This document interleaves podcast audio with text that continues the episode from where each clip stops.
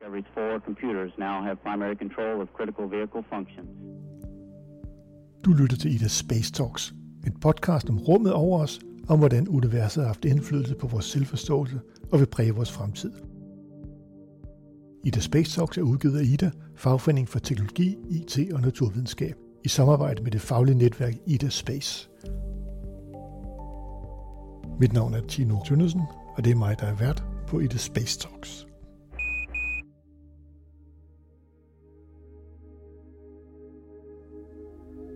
Når vi kigger op på himlen sådan en mørk aften, så kan vi være heldige at se en masse stjerner. Og det er selvfølgelig afhængigt af, hvor man bor henne, om der er lysforurening og hvor mange skyer der er osv. Men vi kan som regel se nogle stjerner. Måske er det så mørkt, at vi kan se Mælkevejen, som går på tværs hen over himmelhvælvet. Mælkevejen, det er vores egen galakse, og så meget ved de fleste. Men hvad er en galakse egentlig for en størrelse? Og hvad definerer en galakse? Og består den andet end bare en masse stjerner og planeter? De spørgsmål er draget felten for at finde ud af. Ikke helt ude i universet, men dog til Nørrebro. Fordi der ligger Cosmic Dawn Center, som er en del af Niels Bohr Instituttet på Københavns Universitet. Og lige nu der sidder jeg foran Peter Laursen, som ved alt om galakser. Tak fordi jeg må komme forbi, Peter. Ja, selv tak. Lige for at starte op, så fortæl os lidt om dit forskningsfelt. Ja, altså jeg har sådan en stilling her på Cosmic Dawn Center, hvor jeg både laver noget formidling og noget... Ja, forskellige ting, men når jeg så forsker, så er det i galakser. De fleste af mine kolleger, de er sådan lidt mere observationelt minded, det vil sige planlægger og udfører observationer og fortolker observationerne og sådan for at lære noget om universet, og det er så især galakser, vi forsker i her. Jo. Jeg er lidt mere teoretisk. Jeg har sådan en baggrund fra speciale og PhD, hvor jeg har lavet computermodeller af galakser, okay. Og så bruger de modeller til at fortolke observationer, men også til at forudsige, hvad man måske kan forvente at se med teleskoperne. Så det er sådan, man arbejder sammen med teorier og praksis i forskning.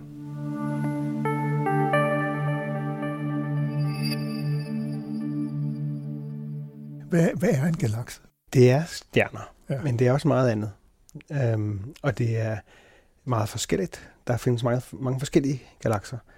Men altså helt overordnet set, så består en galakse af stjerner, og stjerner de er lavet af gas. Men der er også en masse gas mellem stjernerne, i det man kalder det interstellare rum. Og alt efter, hvornår man snakker om i universets historie, så kan der være mere eller mindre. Gassen bliver ligesom langsomt brugt op af stjernerne, men stjernerne dør også og giver gassen tilbage til det interstellare rum her. Og så kan der være sådan et... Eller så er der så sådan en slags kosmisk kredsløb, hvor at gas bliver til stjerner, og stjerner lever og dør og giver gassen tilbage, og så kan det blive til nye stjerner. Og så på den måde, så kan det gassen udvikle sig, fordi hver gang stjernerne dør, så kan der blive dannet nye grundstoffer, og de her grundstoffer kan gå sammen og lave molekyler, og altså lidt mere komplekse molekyler og støvkorn. Så der er også en masse støv i galakserne, og støvkornene kan så klumpe sammen til småsten og større sten og asteroider og planeter. Og på den måde, så kan man så have planetsystemer. Planeterne, altså det er en lille del af den samlede mængde af galaksen. Okay. Men det er jo for os, kan man sige, måske den mest interessante del, fordi det her, der er liv, i hvert fald for det almindelige mennesker, så at sige.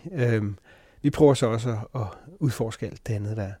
Okay. Så der er altså gas og stjerner og støv og molekyler. Ja. Og så er der jo altså også... Så er der så også noget, tror vi, noget der hedder mørkt stof, jo. Som der faktisk er meget mere af end alt det andet. Der er 5-6 gange så meget af det mørke stof. Jeg tror, vi alle sammen har hørt om mørkt stof, men hvad er mørkt stof egentlig? Ved vi det? Nej, vi ved det ikke. Jeg tror, at de fleste... Altså for det første skal det nok lige siges, at det slet ikke er alle, der tror, der findes mørkt stof. Men størstedelen... I slag på tasken måske 90% af astronomerne tror på, at der er noget, der hedder mørkt stof, hvor den sidste signifikante del, så tror jeg, at det måske nærmere er noget med, at vi ikke forstår tyngdekraften ordentligt. Okay. Fordi vi ved ikke, hvad det er. Jeg tror, at de fleste, der tror på mørkt stof, tror, at det er en form for meget, meget lille partikel, som bare ikke udsender lys, og som ikke interagerer andet end gennem tyngdekraften med det stof, vi kan se. Mm.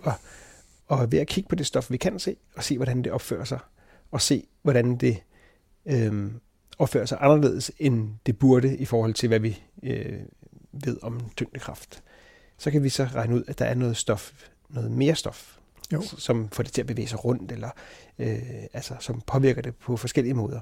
Okay. Og ved at så kigge på det stof, vi kan se, så kan man så regne ud, hvor meget det mørke stof vejer, og hvordan det klumper sammen også, og sådan nogle ting, men selvom vi ikke kan se det. Og det kan man gøre på mange forskellige måder, og de kommer frem til nogenlunde samme resultat, så det er derfor, at der er mange, der tror på, at det findes. Okay. Men hvad det er, det har vi altså ikke helt styr på.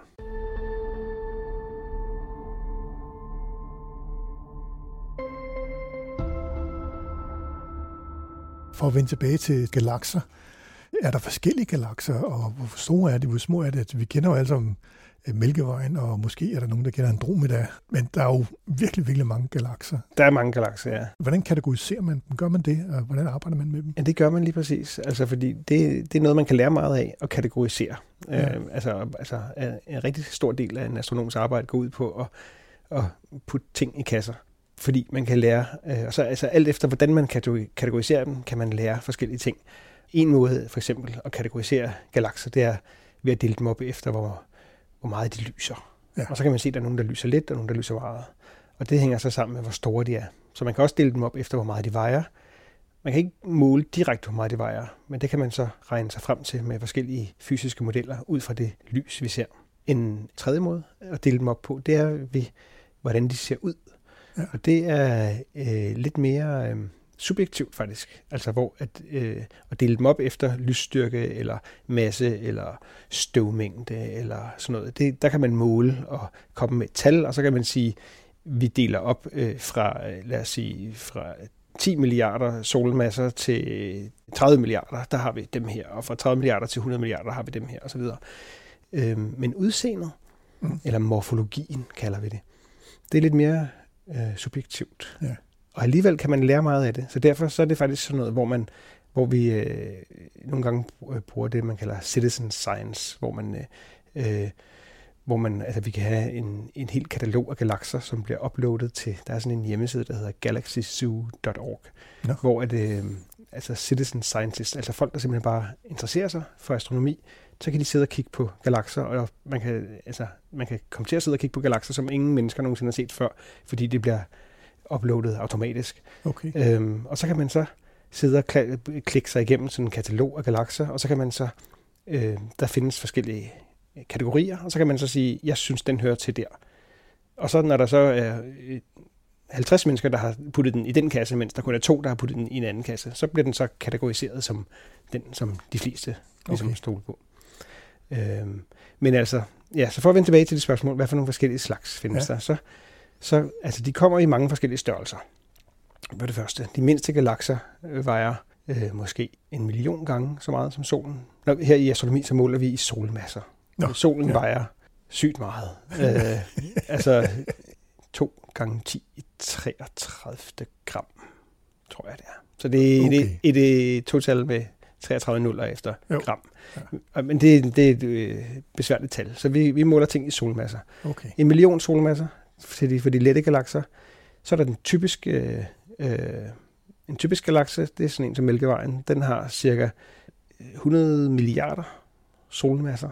Okay. Og solen er det er ikke helt galt at sige, det svarer til, at der er cirka 100 milliarder stjerner. Fordi solen er sådan nogenlunde typisk stjerne. Lidt større. Så er det de rigtig store galakser, de vejer, hvad giver det så? Det giver 1 trillion, det er 1000 milliarder solmasser, eller endda 10 trillioner er der nok nogen deroppe på, men det er sådan det største. Okay. Men, og så er der så meget stor forskel, og det, altså, vi kommer ind på den her morfologiske type, og de små af galakserne, de er typisk sådan lidt, de har ikke sådan en speciel form, de er irregulære. Okay. Og så de kan se lidt klattet ud, kan man sige. Det er bare en klump. Ja, men sådan lidt skæv, eller lidt sådan noget, altså de ser ikke ens ud. Med sådan en klat. Så er der de sådan mellemstore galakser, som Mælkevejen, er typisk de her flade galakser med spiralarme, og de er typisk sådan lidt blåhvid i det, og så har de inde i midten har de sådan lidt rødligt område. Okay. Og så er det de allerstørste. De er typisk, de har ikke rigtig noget mønster eller noget. De er mere som en kugle, eller sådan lidt fladtrykkugle, og så er de sådan lidt rød-orange i det. Okay. Og hvorfor de små ser ud på den måde, og de mellemstore ser ud på den måde, og de store ser ud på den måde, det kan man så forklare med forskellige fysiske teorier. Men de her forskellige typer galakser, hvad fortæller de os, og hvordan arbejder du med dem? Altså den måde, jeg arbejder på, det er sådan noget med at lave computersimuleringer, hvor at vi prøver at simulere, hvordan en galakse ser ud, alt efter hvad for noget med fysik, man putter ind i computeren. Jo. Og så kan man så sammenligne det med observationer, og så kan man sige, ligner det eller ligner det ikke, og så kan man putte noget andet fysik ind i, eller ændre lidt på det ene og det andet, og på den måde få en mere og mere realistisk model af en galakse. Vil det være, at du for eksempel taster en galakse i din model, og så siger du, at den skal veje det her, og den skal være så gammel, eller den skal have den her form, eller hvordan? Ja, altså der findes forskellige måder, og en måde, det er at sige, jeg vil gerne prøve at have en galakse, der vejer det og det, og som har så og så meget støv, og som roterer så og så hurtigt, og så prøver jeg, altså jeg laver meget sådan noget med at så simulere, hvordan lyset fra stjernerne og gassen kommer ud af galaksen, sådan så man kan lave en syntetisk observation af galaksen, og så kan man sammenligne det, enten billedet eller spektret, altså fordelingen af bølgelængder. Og så kan man så sige, nu prøver vi at have en galakse, der har så og så meget gas. Så ligner det nogenlunde, men jeg ved, at det vil komme til at ligne bedre, hvis jeg nu skruede lidt op for mængden af gas. Og så kan man så køre en ny simulering, hvor man så simulerer spektret. Og så kan man så se, når der er lidt mere gas, så ligner det lidt mere. Men til gengæld, så bliver det måske... altså, så kan det være, at spektret bliver lidt bredere, men så bliver det også lidt mindre, eller lidt... så kan man skrue lidt op for støvmængden, og lidt ned for det andet. Det er det, der hedder at fitte en model. Og man gør det ikke en af gangen. Så kører man måske 1000 modeller, og så kan man så med forskellige slags software finde den, der ligesom passer bedst. Det er sådan den ene måde, som du siger med, at man siger, hvad vil jeg gerne have, og hvordan kommer det til at se ud. Den anden måde, som måske er lidt smukkere, det er, hvor man siger, nu vil jeg ikke bestemme, hvad der skal ske. Nu putter jeg det fysik ind, som jeg kender, og så trykker vi på start, og så ser vi, hvad der sker. Så det, man gør, det er, at man simulerer et stort udsnit af universet, sådan en slags boks, hvor man har gas og stjerner, i, og så ser vi bare, nu virker tyngdekraften, det får det til at klumpe sammen, og så når det bliver tæt nok, så bliver gassen varmet op, og trykket stiger, og der kommer turbulens, og hvis det bliver rigtig tæt, uden at være for varmt, så kan det danne stjerner, og stjernerne kan eksplodere og presse gassen ud igen, og på den måde, så kan man så have altså en stor boks, lad os sige, 1 milliard gange 1 milliard gange 1 milliard lysår, og så bliver den fuld, efterhånden som tiden går, så bliver den boks fuld af galakser, som er sådan realistiske. Ja. Men så har man ikke sådan... man har ikke kontrol over, hvad præcis hver enkelt galakse, hvordan de dannes. Men til gengæld har man måske... Altså så har man så tusindvis af galakser, og så kan man så se, hvor mange af de små, hvor mange af de mellemstore, hvor mange af de store er der i min boks. Passer det med, hvad jeg ser? Nej, min boks har lavet for mange af de store. Nå, så er det fordi, at der må være et eller andet fysik, som jeg ikke har taget med, som undertrykker tendensen til at lave store galakser. Hvad kan det så være? Og så går du på opdagelse i det? Ja, så kan man gå på opdagelse i det. Det vil sige, at du har dit eget modelunivers på din computer? Ja. Ja, og så har du alle mulige parametre, du kan skrue op og ned på, og så ser du, hvad der sker, og så sammenligner med virkeligheden egentlig. Ja, og så er der alt det fysik, man kender. Altså det vigtigste er tyngdekraften, som får det til at klumpe sammen. Men så er der også termodynamik og hydrodynamik, fordi at gassen er en slags, ligesom en væske, den virvler rundt og bliver trykket sammen og varmet op, og der er noget viskositet og sådan noget. Og så er der måske, hvis man har en god model, så tager man også magnetiske felter med i, som påvirker gassen. Og så er der sådan noget som, at når stjernerne dør, så kan de lave sorte huller, og galakserne har også...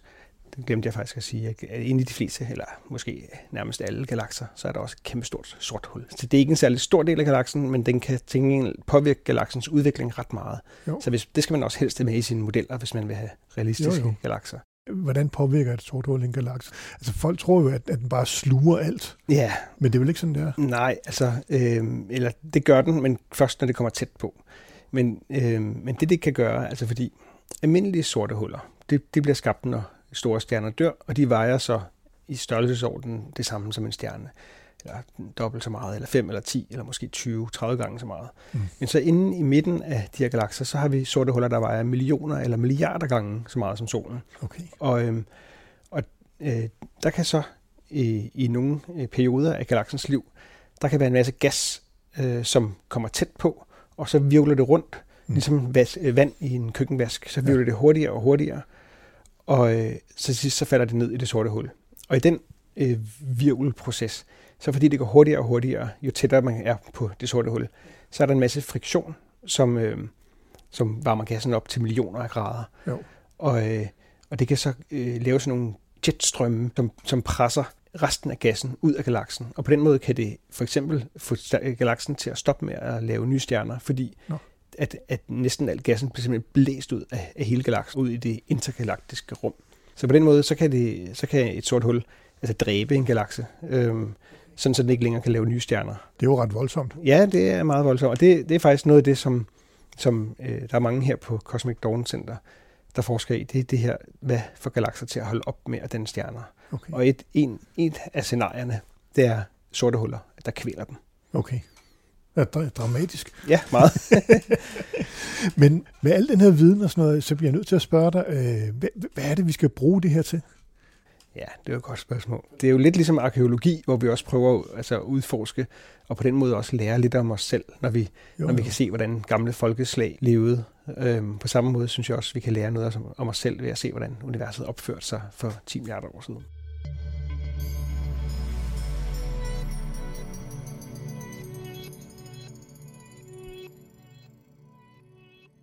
Hvis jeg nu må vende tilbage til de her sorte huller, den virvel, de laver, er det der former galaksen? Hvordan kommer de her forskellige former frem? Ja, det er en del af det. Formen kommer af forskellige fysiske processer. Hvis vi ser på, når galakser bliver dannet i det tidlige univers, så er det mørke stof, som der er mest af, så det er det, der dominerer, og det er tyngdekraften. Så universet udvider sig, og i det tidlige univers, så udvider det sig rigtig hurtigt. Så der blev længere og længere mellem alt. Men universet var ikke lige tæt over det hele. Så nogle steder var det større tæthed, og nogle steder var der mindre tæthed. Ja. Og de steder, hvor der var tæt nok, der kunne tyngdekraften så ligesom vinde over udvidelsen, og så få en lille del af universet til at kollapse. Så tyngdekraften trak modsat? Ja. Så det var sådan et race mellem udvidelsen og tyngdekraften. Jo. Og på stor skala, der kan man sige, at udvidelsen har vundet. Men på lille skala, der har tyngdekraften så vundet nogle steder. Så kan man så, der var klumper, store klumper og små klumper, og de små klumper klumpede sammen og lavede små galakser, og de store klumper blev til store galakser. Og man kan så vise teoretisk, at de små klumpede først, og de store kom senere og senere. Så små galakser blev dannet tidligt i det, i gennemsnit i hvert fald, i tidlig universets historie, og senere kom de store til, og endnu senere kom så, galakser ligger ikke bare jævnt fordelt, men ligger i grupper og i hobe. Så de store galaksehobe, som har 100 eller 1000 galakser, det er også ligesom et system i sig selv, som så blev dannet allersenest. Okay. Og når du så har sådan en klump af mørk stof, som kollapser, og den er fuld af gas, så kan den ikke kollapse, før den er nødt til at køle af. Fordi gassen, når gassen er varm, så bevæger atomerne så hurtigt. Og man kan ikke kollapse helt, hvis atomerne bevæger sig hurtigt, så stikker de af. Så de er nødt til at køle af. Og når de så gør det, så den her store klump af gas og mørk stof, der er noget turbulens, som skaber noget rotation. Og når den så kollapser, så i det plan, den roterer, der har den svært ved at kollapse på grund af centrifugalkraften. Nu sidder jeg og laver noget med armene, som man ikke kan se, men det hele roterer. Ja. Og så i planen, i rotationsplanen, der holder centrifugalkraften den fra at kollapse. Jo. Men vinkelret på rotationen, altså langs med aksen, der kan den nemmere kollapse. Jo. Og på den måde får man lavet en skive af gas. Ja. Og så det har man ligesom kimen til de her spiralgalakser, Vi har ikke lavet spiralmønstrene endnu, men vi har fået en skive af gas. Så er der så nogle galakser, som altså, især det tidlige univers, så støder de sammen, og så får de ødelagt deres skive hele tiden. Mm. Og så alt efter, hvordan de, ligesom, historien for den enkelte galakse er, så kan den så støde sammen med andre galakser, som ødelægger det her skive mønster, og så laver en mere kugleformet galakse. Okay, ja. Og i de processer, så kan der også enten blive slynget gas ud, eller der kan blive skabt et sort hul, et kraftigt sort hul, som blæser, som jeg snakkede om, blæser al gassen ud, og så kan den holde op med at lave nye stjerner. Og når man ikke har mere gas i galaksen, så er det svært at lave en skive. Så kan den ikke så nemt kollapse. Nej. Så holder den her runde form.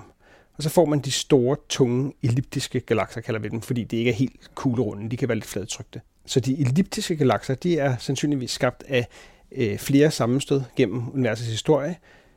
Gassen bliver blæst ud, så der er ikke særlig meget gas i elliptiske galakser. Mm. Og derudover, noget der sådan er meget prominent, det er farven. Jo. De runde eller elliptiske galakser, de er mere røde, og de skiveformede spiralgalakser, de er mere blå. Jo. Og hvorfor er det? Det er fordi stjerner kan have forskellige farver, alt efter hvor store de er. De store stjerner, de på grund af deres store tyngdekraft, så kan de lave kraftig energi. Altså de bliver presset meget sammen, så der er høj energiproduktion.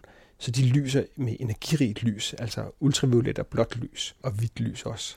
Men de brænder så også deres brændstof af meget hurtigt, så de dør. Så det er de store stjerner. De mindre stjerner, de brænder i meget længere tid, men ved lavere temperatur, og derfor er de rødlige. Hvis du så har en galakse, som ikke danner nye stjerner, så dør alle de blå stjerner ret hurtigt. Og så er der de blå og hvide stjerner, de dør på inden for nogle 10 millioner eller måske 100 millioner år. Og så er der efterhånden kun de rødlige stjerner tilbage. Så de elliptiske galakser, som er løbet tør for gas, de bliver efterhånden rødlige. Okay. De skiveformede galakser, som er fuld af gas, de kan blive ved med at danne nye stjerner, så de bliver ved med at have sådan en blå-hvid nuance. Og derfor er de spiralgalakserne typisk mere blå-hvide i det. Okay. Så det er det, der skaber forskellige former for farver. Ja, ja. Hvis du kigger i en kikkert med det blotte øje, så er der ikke så meget lys. Og så, når der ikke er så meget lys, så ser man faktisk mere sort-hvidt. Jo, jo. Så med det blotte øje, så vil... Altså, du kan godt se galakser med det blotte øje. Du kan se Andromeda med det blotte øje. Det er en hvidlig klat. Ja. Og hvis du kigger på den i et teleskop, så er det en lidt større hvidlig klat. Men hvis du kigger på den med et teleskop og et kamera, hvor du kan tage lang eksponeringstid, ja, så kan du pludselig se alle detaljerne og farverne. Jo, jo. Det er en spiralgalakse, men den er ikke... Der er ret meget støv i, som absorberer det blå lys. Jo, jo. Så det gør den lidt mere rødlig. Men den har spiralarme. Den har ikke sådan nogle prominente spiralarme helt. Fordi spiralgalakserne kommer også i flere forskellige udgaver. Jo. Der er nogen, der har sådan nogle meget flotte, altså 2 eller 3 eller 4, ikke, det er sjældent 3, men 2 eller 4 meget tydelige spiralarme. Og så er der nogen, der er lidt mere fluffy, man kalder dem flokulente galakser, hvor det ikke er sådan et tydeligt antal arme, men der er stadigvæk tydelig spiralstruktur. Og det er for eksempel Andromeda. Okay.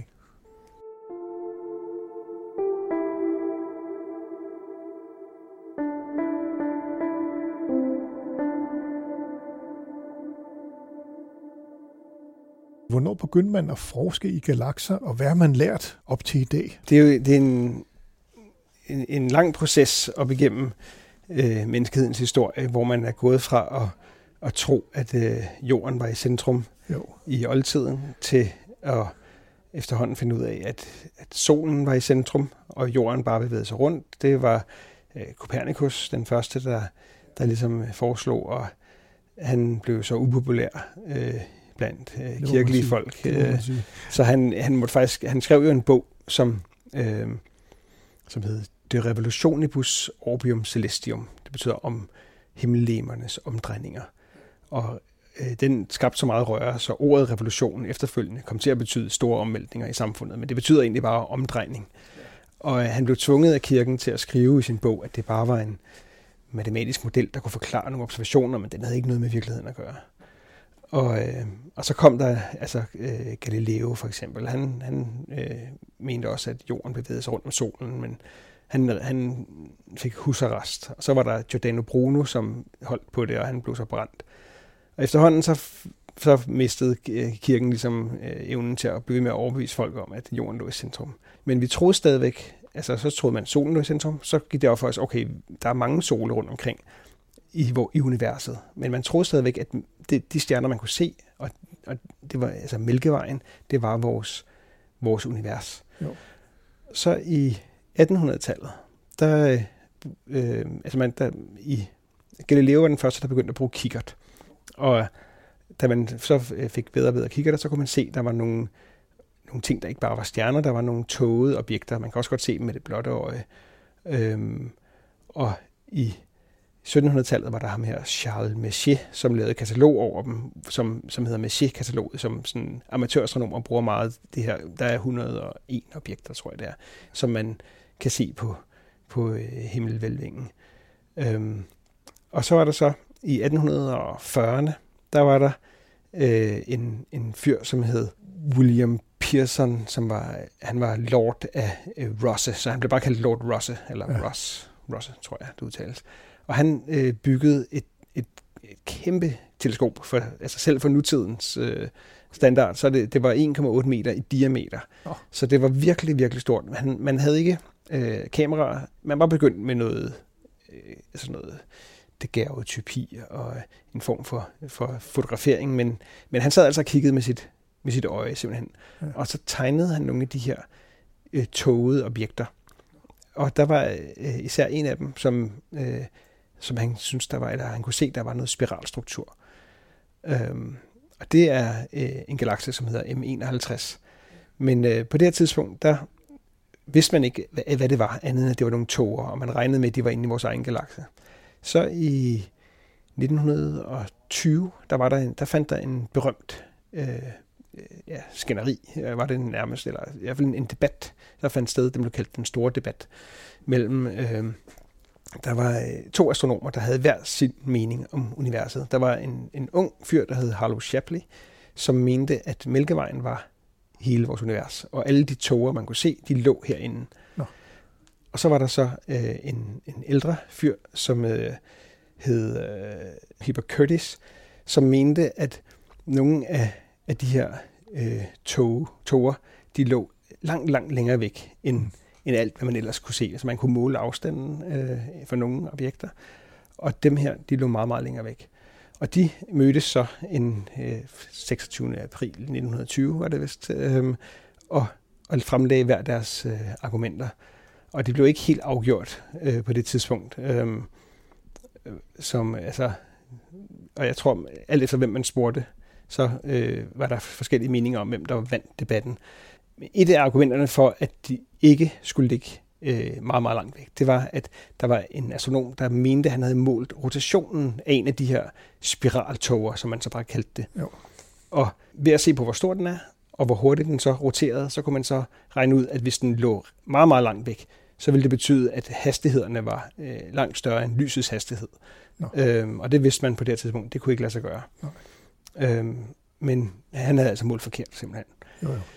Debatten blev så ikke helt afgjort, men 9 år senere, så kom Edwin Hubble, som har fået Hubble-teleskopet opkaldt efter sig, med nogle observationer, som viste, at nogle af de her tåger, de lå langt uden for Mælkevejen. Ja. Og ikke nok med det, så kunne han også se, at de bevægede sig væk fra os. Og det var så der, man fandt ud af, at for det første, Mælkevejen var bare en blandt mange galakser, og for det andet, at universet udvidede sig. Og dermed tidligere har været tættere, og det var så der, at teorien, man kunne regne baglæns og sige, for et vist antal milliarder år siden, jo. Så var alting samlet på samme sted, og det var så Big Bang. Okay.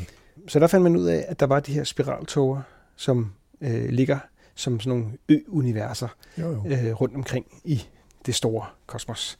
Hvornår begyndte man så at kalde dem galakser? Jamen, det har man faktisk gjort altid, fordi vi bor jo så i Mælkevejen, som er en spiralgalakse, og dermed flad. Ja. Og vi sidder inde i den.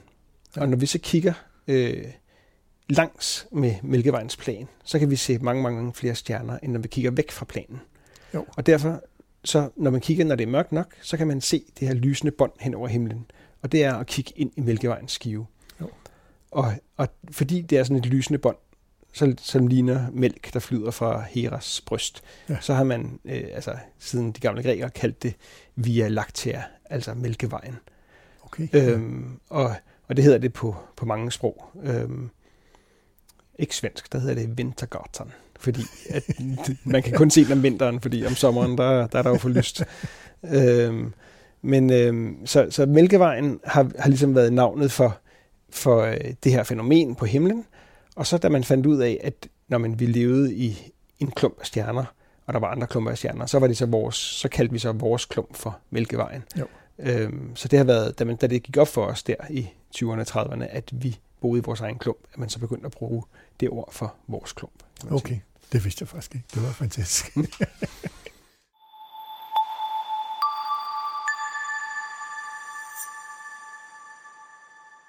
I din forskning, hvad har overrasket dig mest, og er der nogle nye opdagelser på vej? Er der nogle spørgsmål, som vi simpelthen ikke kan svare på og ikke kan forstå? Eller? Det er 3 meget store spørgsmål, faktisk. Ja. Hvad har overrasket mig mest? Mit arbejde er jo meget med computer, så de overraskelser, jeg får, det er normalt sådan noget med, hvorfor kører mit computerprogram ikke?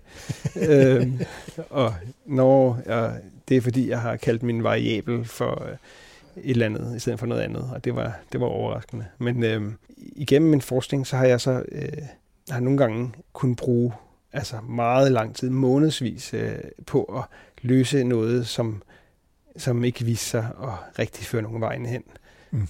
Mens jeg så andre gange har lavet en eller anden lille ting, som pludselig, okay, det var noget interessant her. Og jeg kan huske under min PhD, hvor at jeg pludselig, så var der bare noget, der lykkedes, og så kunne jeg vise, hvad der skete, når der var støv i nogle galakser, hvad der skete med noget af det her lys, og hvordan noget af det blev absorberet, og noget blev ikke, og jeg kunne lave et billede på min computer af den her galakse, og det lignede en rigtig galakse, og sådan nogle ting. Det var ret fedt at sidde med.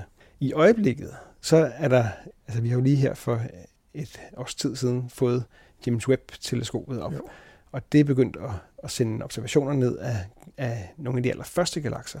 Og der er nogle overraskelser, fordi at de her galakser, som vi kigger langt ud i universet, og dermed kigger vi også langt tilbage i tiden, fordi lyset bruger tid på at gå ned til os. Så vi kigger tilbage til den tid, hvor de allerførste galakser er ved at blive skabt. Og der er nogle overraskelser i og med, at nogle af de galakser, vi finder, de er langt større, end vi egentlig troede var muligt.